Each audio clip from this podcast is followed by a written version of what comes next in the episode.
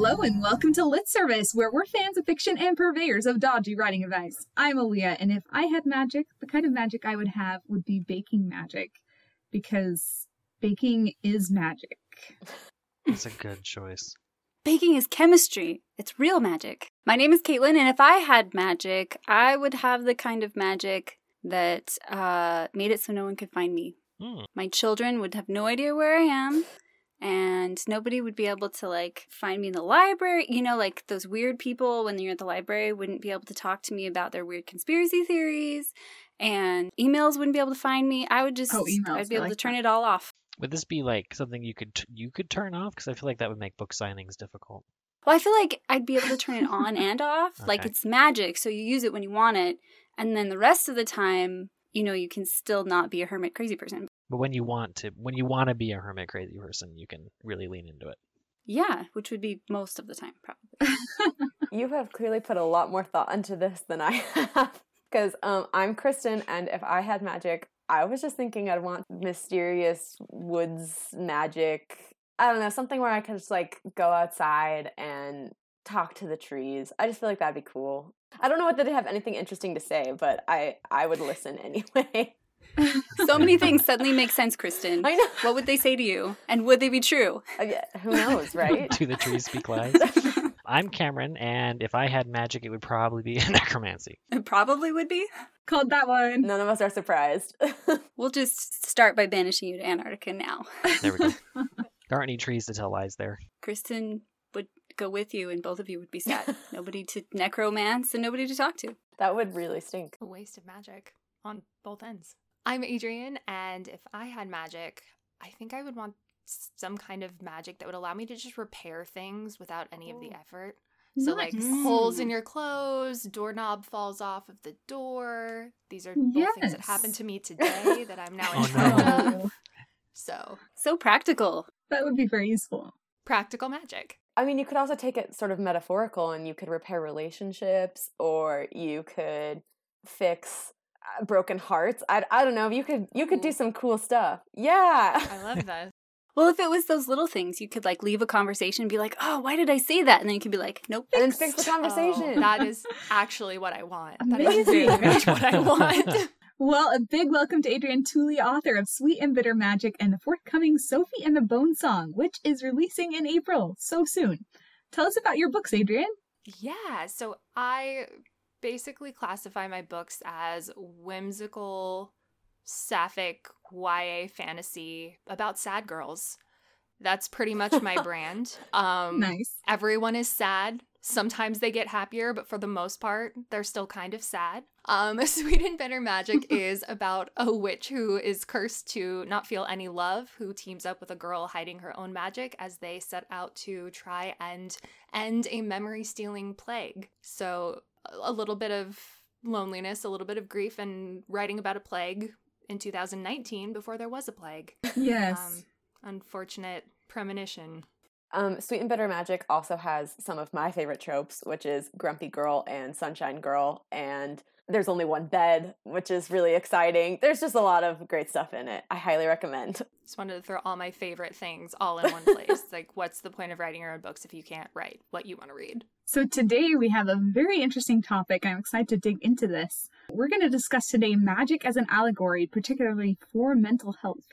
So to start us off, let's just, you know, the basics. What is an allegory and what role does allegory serve in a narrative? So I was like gonna Google like the definition because I feel like I'm gonna say something and it's gonna be wrong. But essentially, to me, um, and again, referential definitions, allegories serve as a way to delve into, discuss, and explore a topic without explicitly discussing that topic itself. So, with this particular conversation, you know, looking at magic and power and magic systems as a way to explore some of the, you know, themes of mental health and explore some of those kind of darker areas of the brain that, you know, maybe some people would say, what place does this have in a fantasy novel? Well, we can explore that through magic and still kind of come out on the other side, achieving the same investigative result.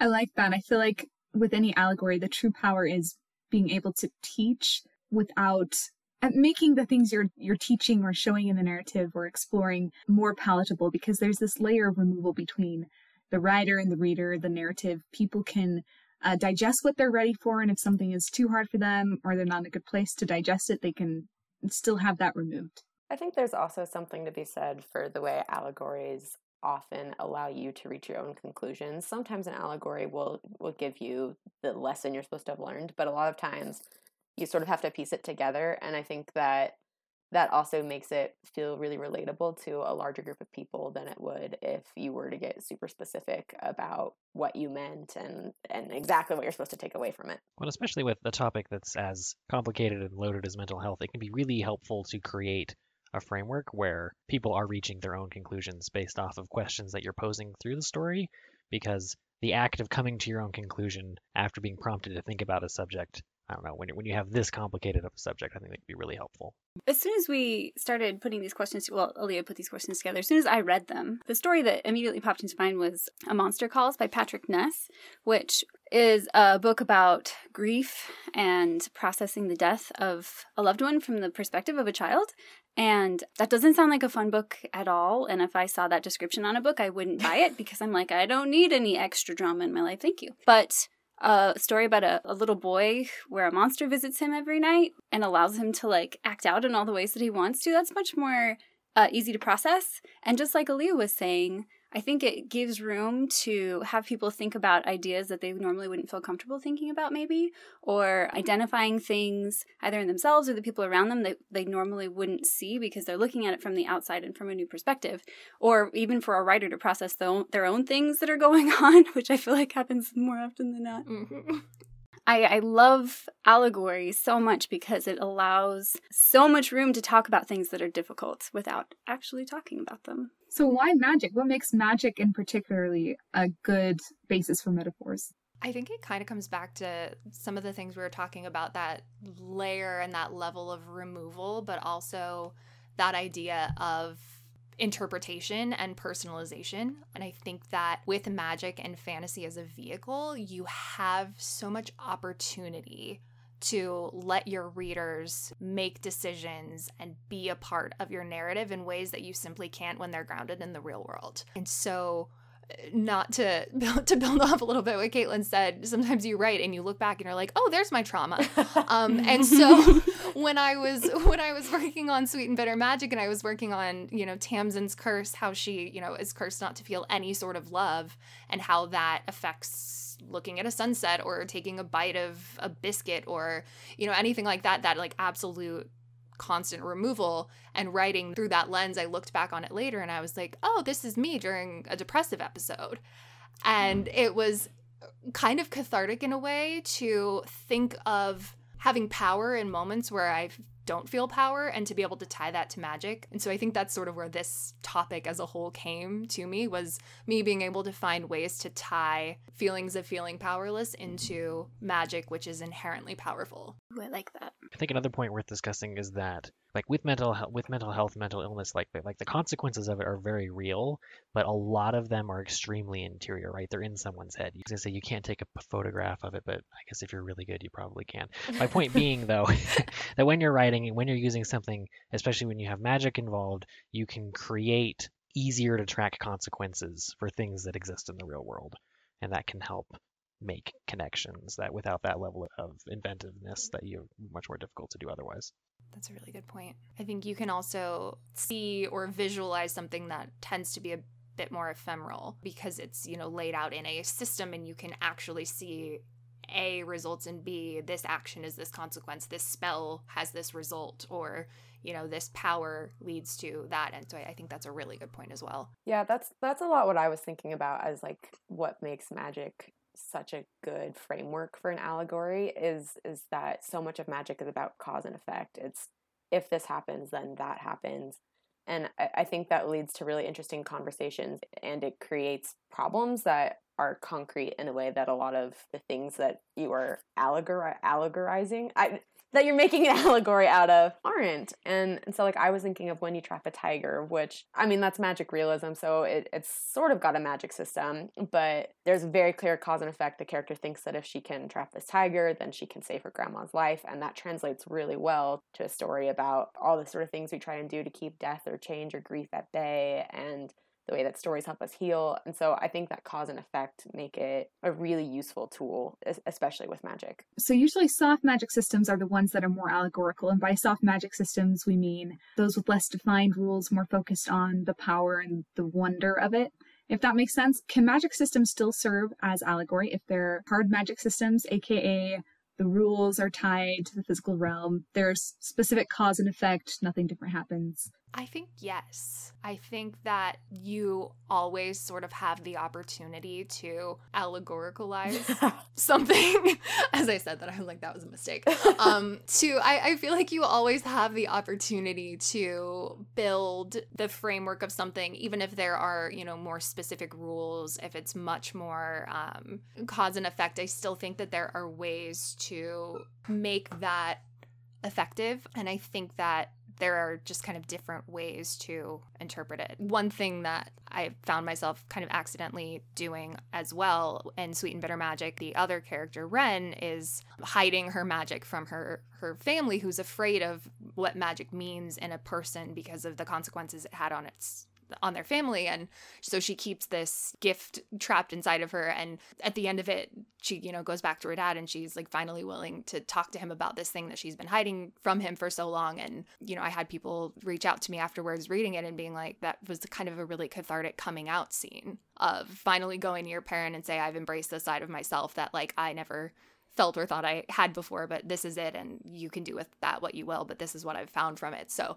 even something as specific as like, I have power and, you know, this hard magic system does X, Y, and Z can still kind of come back and serve as allegories in different ways if you mean to or if you don't. I really like that. And I think just from, you know, thinking back over the books I've read, every every story with a hard to find magic system seems to have a moment where the character must embrace that side of them, even though you know, soft or hard magic, the character still has to come to this tipping point where they decide, you know, that is part of me, that is something that I'm going to use instead of letting it use me. And I always see that as a, a very moving moment when when the author authors do it right in that when the character finds acceptance, suddenly they can access the power in the right way. Suddenly they go from the bad guy's about to stab me to oh my goodness now i can stab the bad guy and it's it's kind of an exciting moment where we all wish we could be in life yeah I have to say that the, the, example of that that immediately jumps to my mind is the Stormlight Archive, right before any of the principal characters swears the next uh, Knights Radiant oath. Mm.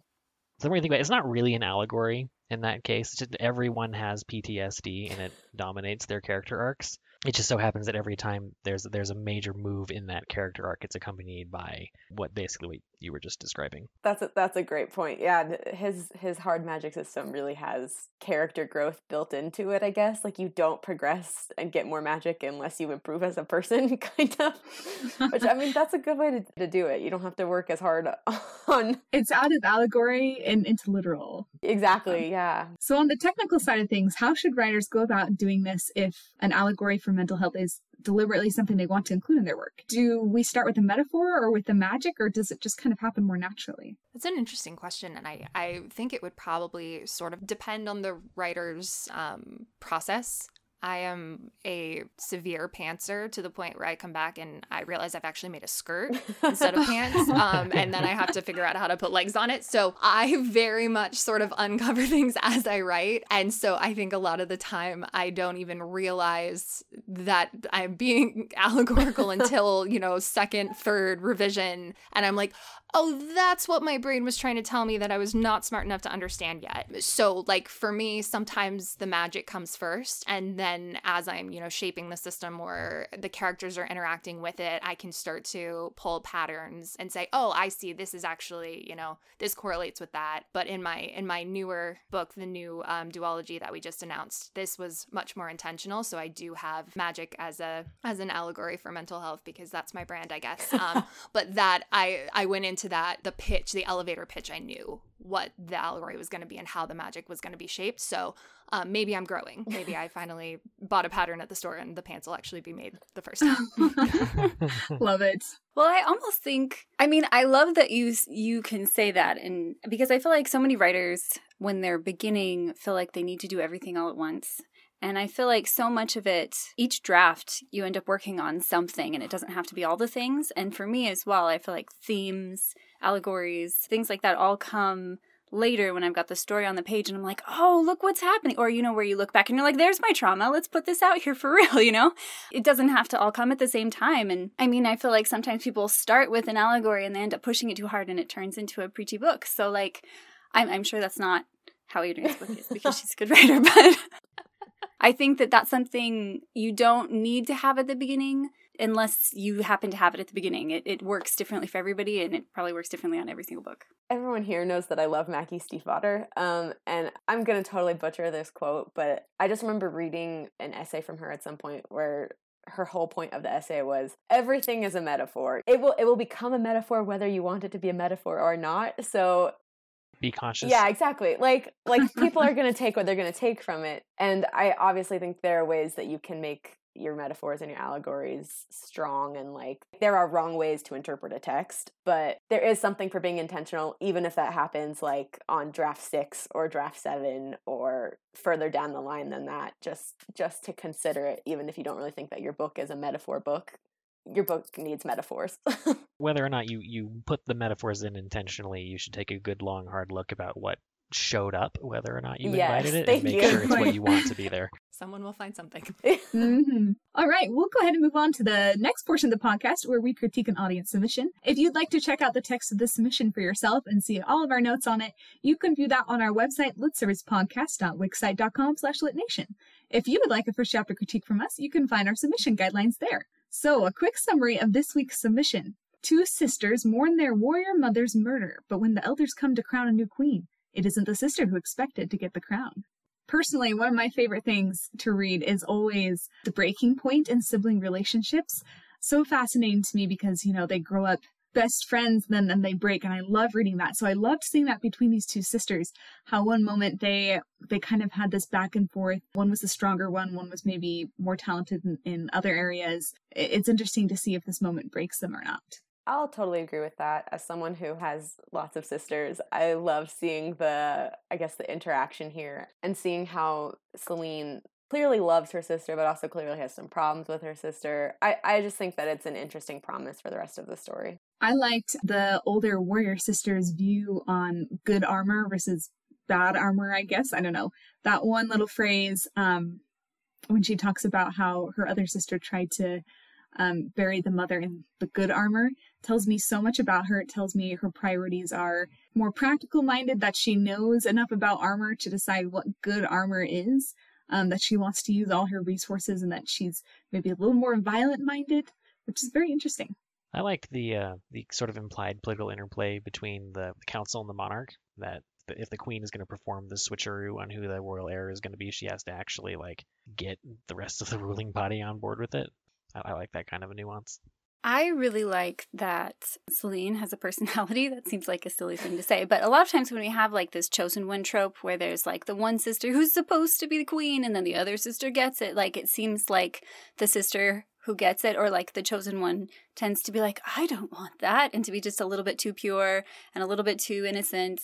And I love that Celine is like calling her sister on her crap. She's like, You are acting like a child. Stop having a temper tantrum. I, I just like that. I, I feel like they have a real relationship and not like a weird fabricated one. It feels like people who have spent a lot of time with each other and are used to the stuff that's happening. If there is a metaphor for who these sisters represent, it's buried deep enough that they still look like real people on the surface. I'm a sucker for twins on the opposing side of like one single ambition. So I was very into this immediately um, in terms of there's so much to explore in a relationship like that, especially when one gets something that the other wants and how that and all of that shared history and shared genes and you know every single waking breath how that's going to come into play. So What are some things that could use a second look? I think that there is a lot of room to dive deeper into some of the world building elements. Um, the, you know, we start with this kind of large inciting incident of the mother is dead and lots of things are happening, but I wasn't fully grounded in the world yet, which makes it a little bit hard to fully buy into the stakes, not knowing the the full scope of these girls' lives, what their history looks like together, what their history looks like with their mother, what their, you know, political ruling is, like how what does the queen do? There's a council, so, you know, does the queen have the power is this a figurehead? I think that there's so much that I want to learn in the opening pages because I want to know where I am and who I'm rooting for and how. Um, and I didn't fully feel like I, I knew that from these pages. I'll totally agree with that. I mean, one thing, this is like just a small specific example, but there's this point in these pages where Celine thinks, like, oh, I'm not the firstborn daughter, so it's not my job to rule. And that made me question like, oh, what is your what is your role? I mean, clearly you have responsibilities. What are they? Like what is the place you take on in society? And just I think just answering some of those questions would make for a stronger opening. The other thing that I thought of was that I I feel like we talk about this a lot, but this is a pretty distant third person point of view and I think it would have helped me feel more engaged if I got closer to Celine as the point of view character. Like there there's a part where Celine and her sister are talking about how the queen's hair has been cut because someone really wants to humiliate her. But there's not much of a reaction to how the sisters actually feel about that other than like I don't know, I think Celine is like a little upset, but but we don't really get the specifics of that and I think just really getting in her head and showing us how she feels instead of just telling us how she feels would make this a much more powerful opening. Talking about stuff on the outside of her head for a moment. I found myself wanting at least a few more detail, concrete details about the setting to help me keep get a sense of time and place. I feel like the biggest detail we get is that they're called Amazons, but I don't know. At least to me, that's pretty that's pretty nebulous. That's a pretty large dartboard that we could be landing on anywhere as far as what to expect is for what's going to come next. And like we get we get that their main enemy is called the Durin, which is kind of a nitpicky thing, but that's that's what the dwarves are called in, in Lord of the Rings. They're Durins folk. So if it were me, I might call them something different, but that's your call. The other thing I found myself wondering about is it seems like Celine, you know, has no interest in ruling, and she has some some valid points about maybe why her sister isn't the best person for the job, but her sister wants it, and she herself doesn't want it. So I'm a little confused about why abdication isn't anywhere in the thought process because we know I wasn't sure she didn't Oh, sorry. Go ahead. Well, because we know that the, whoever is queen can has some control over who takes over next. All you have to do to make the council think that her sister is a better choice is to just say, "Well, I'm not going to do anything." I wasn't sure that she didn't want it so much as she'd never considered it before. Though I suppose we don't get an emotional reaction. I find that believable. I don't know if we get any kind of a reaction to what's happening other than shock, kind of, to know well, even what she's thinking. Could you grow up to late teenagerdom as the second in line to the throne and never think about what it might be like to be first in line? Well, I mean, if I was her, maybe because I would always think about killing my sister. So, you know. but on the flip side, I mean, I guess it depends on what kind of character she is, which is probably my biggest feedback, which is that I'm not, I, I don't know, I missed some of whatever Kristen was saying, but I am not sure who this character is I really love the beginnings of the dynamic we get to see with her sister, but I'm not sure I know what it is exactly. I'm not sure which things that come up are new and which are things she's used to seeing. Like, um, so her sister immediately starts throwing temper tantrums when she finds out she's not going to be queen. She's screaming and yelling at the whole council. And Celine, the nice sister, versus Sabir, I believe her name is, the mean sister, that's how we're calling them now, I guess. Uh, Celine doesn't seem super surprised by any of her behaviors, so that made me think, oh, she always acts like this. But at the same time, I'm not sure because it seems like some of the other characters are kind of maybe not in line with what's going on. And it seemed like Sabir was pretty like in control of herself earlier. And actually, something um, Aaliyah mentioned about the armor, like I really love that as a detail, but I wasn't actually quite sure what it was trying to tell me. It doesn't mean that she's super practical. Does it mean that they're running out of money? And they can't, you know, stand like if they bury armor, then there'll be less resources that are really valuable because it seems like the war has been very difficult. Does it mean something specifically about this sister that she is lacking in sensitivity and doesn't care about their mother, which it kind of seems like that might have been one of the things, but it could have been any of them, and I'm not sure which one it was. That's a good point, and I think it's kind of like, well, exactly. If you have a point, you can draw infinite lines through it. So I think kind of what we're we're getting at here is maybe we're looking as readers we're looking for a few more data points um it doesn't have to be huge but just you know some signage or some some drops a few lines here or there to make this character solid for us i do say i want to cut um, if we're talking about mental health, I want to I do want to cut Sabir a little bit of slack, not all the slack, but a little bit of slack for throwing a temper tantrum. Trying to imagine how insanely invalidating it would be to find out that your mother a few weeks ago said, "Nope, this thing you've been training your whole life to do, I don't think you're worthy." I actually I had that thought too because clearly this is not the best way to convey that information to the person that would have been queen. Like I I just am trying to imagine being like woken up and being told like, "Hey, P.S. Your job is is over. That's not happening." It, it's not the most sensitive way this could have been conveyed. In her defense, she is dead. the mothers. Well, I mean, the council didn't have to handle it that way. yeah, the council could have done it Yeah. better. Oh, for sure. Oh, for They sure. could have had like a real meeting, sat down, had some tea. I don't know. I had like a technical thing. I don't know if you guys touched on this while my internet was being stupid, but I I meant I heard somebody mention something about showing. I feel like we get into the middle of everything before we really understand what's going on. We don't get to see people in their normal setting before we see them in extremely stressed out setting. That's kind of what I already said, but there's so many great little nuggets of and my sister makes fun of me all the time she doesn't say that she says that she's constantly needling her. Or there's like a bunch of telling lines where there's like a line of dialogue and then celine the main character explains to us why this is relevant or why she's offended or whatever else where if if we knew everybody beforehand and like had seen this stuff happening by the time we get to the inciting incident we'll be like annoyed with celine we'll be incensed with celine we'll be like we know what's happening without having to stop the narrative over and over and over again to explain what's happening I think that's a really good point, um, and very concise way to express that. I think what I was saying very long-windedly. and you said it very long. sorry i missed your feedback Well, to this author, thank you so much for submitting. We enjoyed reading your work. And Adrienne, thank you so much for coming on today. Thank you so much for having me. Be sure to keep an eye out for Sofi and the Bone Song. and go read Sweet and Bitter Magic. so good Is there a date in April, or I just have April on the outline? It's April 19th, so April long as the supply chain doesn't continue this way. So The world probably doesn't later. end. pre-order anyway that's Yeah, what we really yeah, want pre-order anyway, exactly. So keep an eye out for Sofi and the Bone Song, April 19th. Our next episode will feature us, the Litzivers crew. If you'd like a first chapter critique from us, get us your work by December 9th. Please remember to like, subscribe, and comment on the podcast wherever you listen so others can find the show. From Caitlin, Cameron, Aaliyah, and Kristen, thanks for listening, and we will see you in two weeks.